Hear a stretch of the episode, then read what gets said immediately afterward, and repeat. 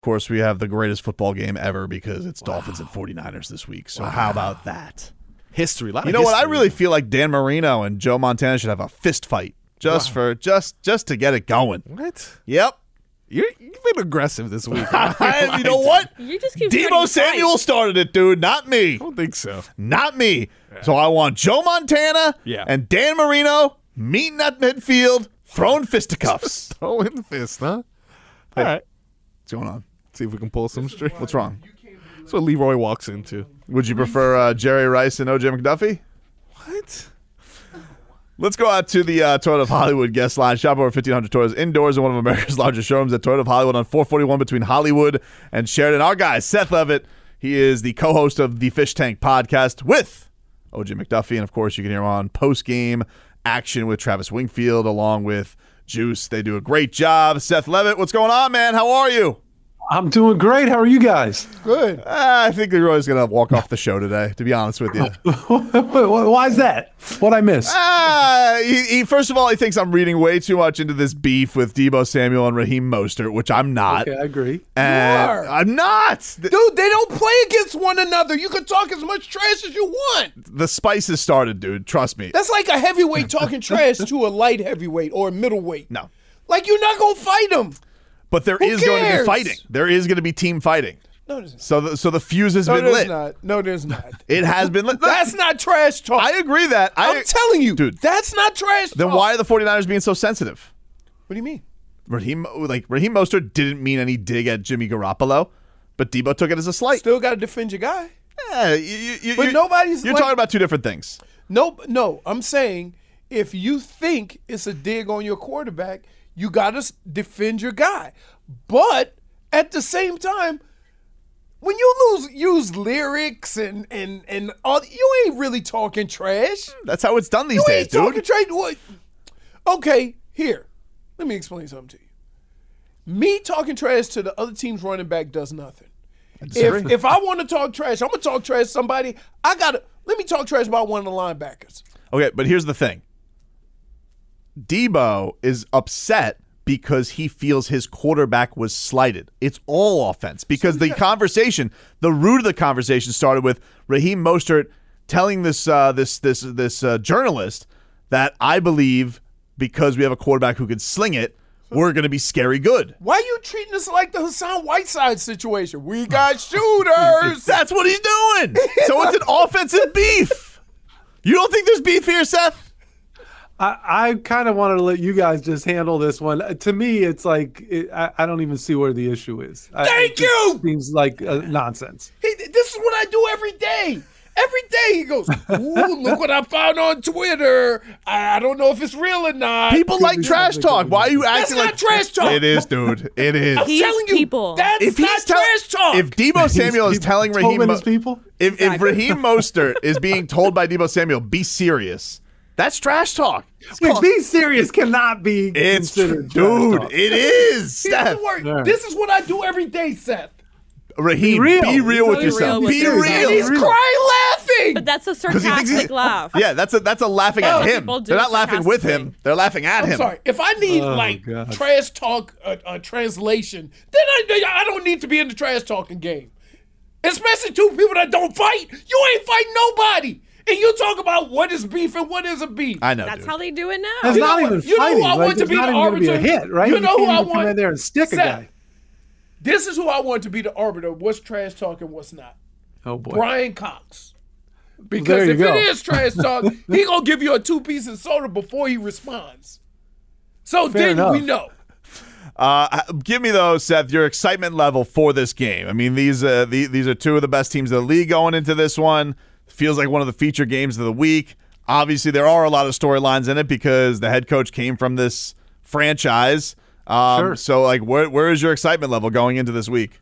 Yeah, is it going to be a little bit like that Spider-Man meme where all the Spider-Men are pointing at each other? Is it going to be one of those deals? I mean, look, so so there are some underlying interesting elements, and apparently uh, there's another one I didn't even realize was that interesting. But um, I, I, it's exciting because, as you said, it's good football and it's relevant football. Like, I love what Coach McDaniel said. There's nothing better than meaningful football in December and January.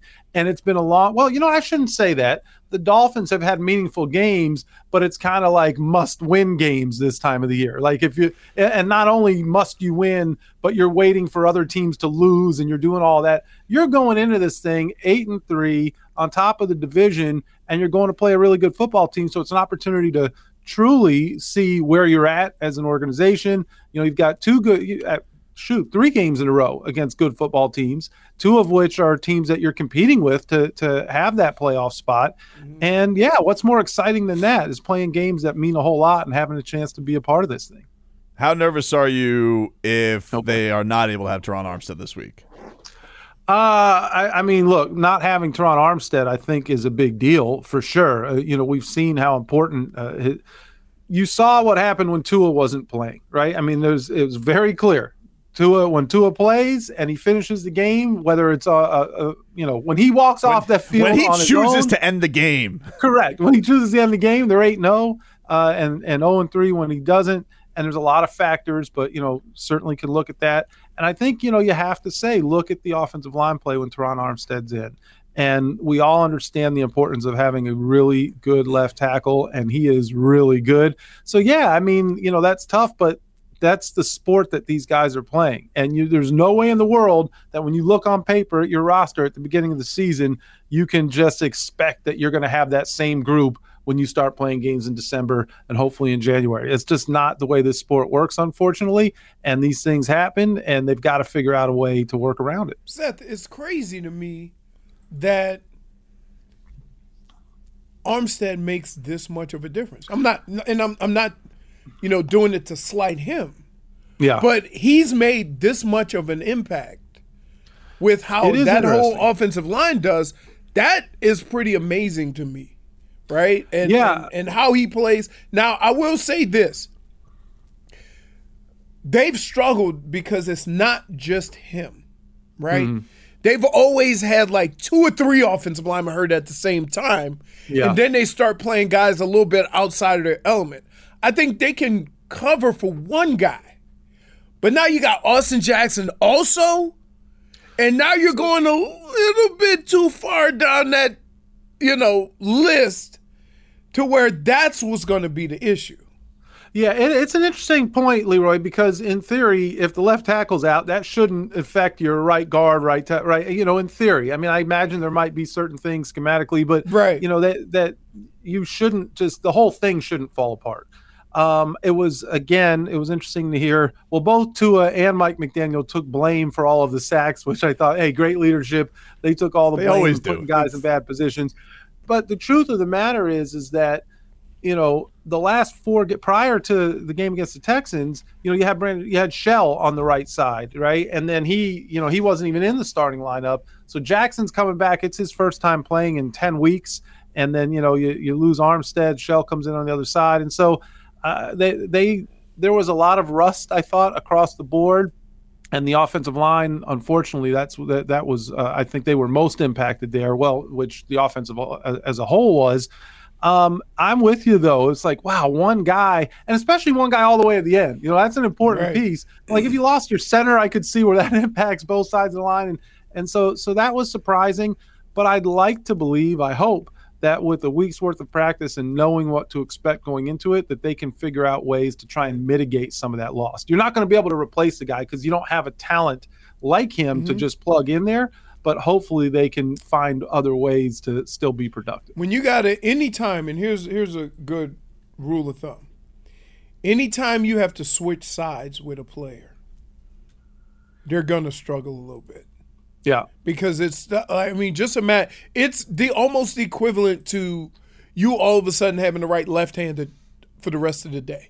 Yeah, I mean, only Tua can pull that off, right? A right-handed guy, you stick the ball in his left hand, and next thing you know, he's leading the league in all quarterback categories. So he's strange, the only guy who can pull it off. That is such a strange thing that his father wanted him to be a left-handed quarterback. You know what? It, it's you argue with the decision at this point. Phil Mickelson is the same way. It's so Phil crazy. Mickelson is right-handed. He golfs left-handed, which is unheard of. It's it, it's it's such a it's such a like I kind of get like if you're you know raising your kid like I've said uh, when my kid was like ah, hit lefty you know, everybody loves a lefty hitter or pitch lefty, right? You pitch can left, be a yeah like left-handed but like being a lefty money quarterback is such an odd thing especially if he is naturally right-handed what a what a strange thing for his father to, Well, uh, he was Could only, he- he, could only he won a just not national throw championship. right-handed? I don't know. pick in the draft. You know, it's working. Yeah, it's working. Hey, listen, whatever, whatever, whatever Papa Tua, you know, is, has got going for him, it's it seems okay. Let me bring you into another debate that we had earlier today. Oh, all right. How? Wait a second. Has this become the debate? Or do you guys just do this all day long, or only do you wait for me to get here? It, it just it- we don't know. Sometimes the days it just stumbles in. You know, we haven't been in studio be- together in a while. I was on vacation. He was in Cleveland yesterday, but when it was early in the game, it was oh. they were up ten nothing, uh-huh. fourth and ten. We finally get to see Thomas Morstead. Yeah. I understand the decision. It's conventional. You know, you're midfield. You let your punter punt. But would you have been surprised if Mike McDaniel would have gone for it on fourth and ten? Because I feel like this offense, they can get ten yards whenever they want now. That's that's seemingly every throw's over the middle for a first down. When you need 10 yards or you're turning the ball over, it's different, right? It's hard, right, Leroy? It's harder to get 10 yards when everybody in the building knows you need 10 yards. When it's first and 10 and you can accept three or four yards or 40 yards, then getting to, oh my God, these comments crack me up. I'm sorry. Look, I'm telling you. I would have been surprised. here's the I would have problem. He says, "Oh well, they're moving the ball, and you know that team can't score. That's why you pin them back. You don't want to play. You don't want to play a field position game with a team that can't It score. obviously worked out marvelous because Van Ginkel got an interception like the next play. I get you, but I'm just saying, Mike McDaniel. no, don't just say. You always just say. And this is why we get in and worked. arguments. So I don't understand. Well, like, why is there a debate if it worked, Tobin? Like, you punt the ball. It was just pin my it back, feeling- you it- force a turnover, you get the ball in the two yard line, and you it, score. it wasn't Like, so that's- yeah it, it wasn't so much field position. it wasn't so much a disagreement it was just in that moment i'm watching the dolphins they were humming that entire drive and then all of a sudden at three incompletions a a little drop here and there but i'm thinking to myself this texan team stinks they could get 10 yards whenever they want to so if mike mcdaniel decided on that fourth down fourth Yeah. and 10 i'm gonna go for it You- i wouldn't have been mad at him You would be fired by mid-season. like we, I go through this every week. When hey, during the game, hey, why didn't he do this? Like no. It's very Madden, like circa Yes! you know, 2002. He doesn't even play Madden, decision though. making. But this is the most explosive football I've ever seen. It's amazing, and I feel like they, I feel like they feel they could do that whenever they want. Yeah, but Truly. it's still got to be rooted in some sort of like you know strategy and common sense. No, like you know, otherwise See, you start to lose now, a little now, bit. hey, of the, you know, have people have their wheelhouse? When Yeah. you said strategy and common sense, he just not it. fell off. He just fell off.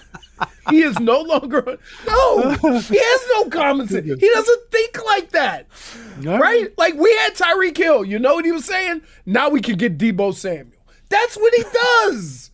Okay. It- it's never enough. Never.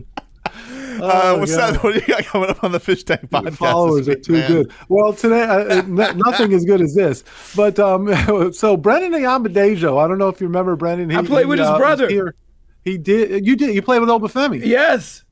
Yeah. Yeah. So what's cool is so did he. So his he this guy took four years. He was an all uh, Pac-10 in, in college. Doesn't get drafted. Took four years to get to the NFL. Listen to this journey this guy went on.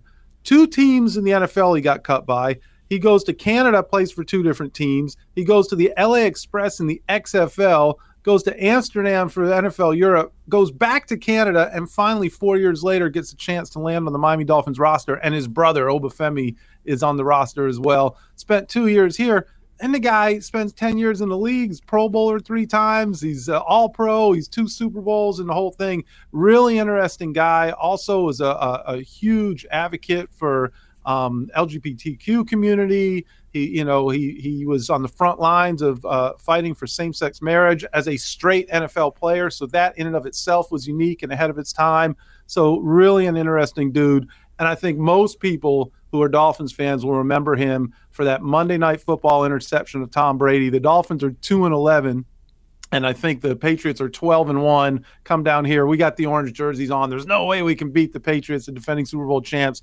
And he gets an interception with two minutes left in the game to put the Dolphins in position to go ahead. So great moment li- uh, reliving that with him. A lot of fun. And uh, yeah, a great listen. Check it on out. The Fish Tank Podcast. Seth Levitt and OJ McDuffie do a fantastic job with that for Dolphin Fans Weekly. And you guys also do a great job with Travis Wingfield on the post game show. You got a big one coming up this week, Seth. We appreciate you having fun with us, and we'll do it again. Yeah. Yeah, Thanks, uh, looking forward to it. You know what? Can I ask? Do, uh, do we have time? Can I ask Leroy? Yeah, or am I listen. messing up format here? No, no, no. So you go what- as, as much as you want. Format. Uh, I don't know. I don't, we're going for it on fourth and ten at midfield. What am I talking about? so, so one of the things that that uh, Brendon talked about was, you know, he was a, I guess you would consider a smaller linebacker. I mean, the guy's put together, but he was on the smaller, quicker side. And he said that at that point in time, you know, part of the reason it took him so long to get into the league is that the game was this game was more the Leroy Hoard game. It was the three yards in a cloud of dust. Yes. And you needed those 250 pound linebackers that just wanted to shoot the A gap and, and and smash heads. And he said in today's game, I you know I could have had a chance to start because it's all Mhm. about the smaller, quicker, faster guys. I thought that was fascinating. It is. It's all about covering tight ends now and and having range in the secondary and being able to get depth. Uh, think of it at Tampa two. The Tampa two means nothing if you don't have uh, linebackers that can get deep. But guess what? How about this? I played against a linebacker. His name was Levon Kirkland. he played in Minnesota. I mean, played in uh, Pittsburgh. Sorry Pittsburgh. and he was listed at 6'2", 290 pounds. Holy crap. That's what he was listed as. And I ran, defensive I ran, I ran a pattern up the seam, and I looked to my left, and I had basically a nose tackle running with me. That's where football has changed. Right now, that guy would be a small safety. He looks like Right the, scary, the scariest thing I've ever seen on It's football it's un, just to see him roaming, to see that guy roaming the secondary. it's what was terrifying. I mean, but Yeah. you think of Pepper Johnson. You Right. think of like no, the the league was you know different. Even the safeties were two thirty. Yeah, I mean Steve Atwater, Louis Oliver. Right. I mean those guys are Right, beasts. Joey Browner.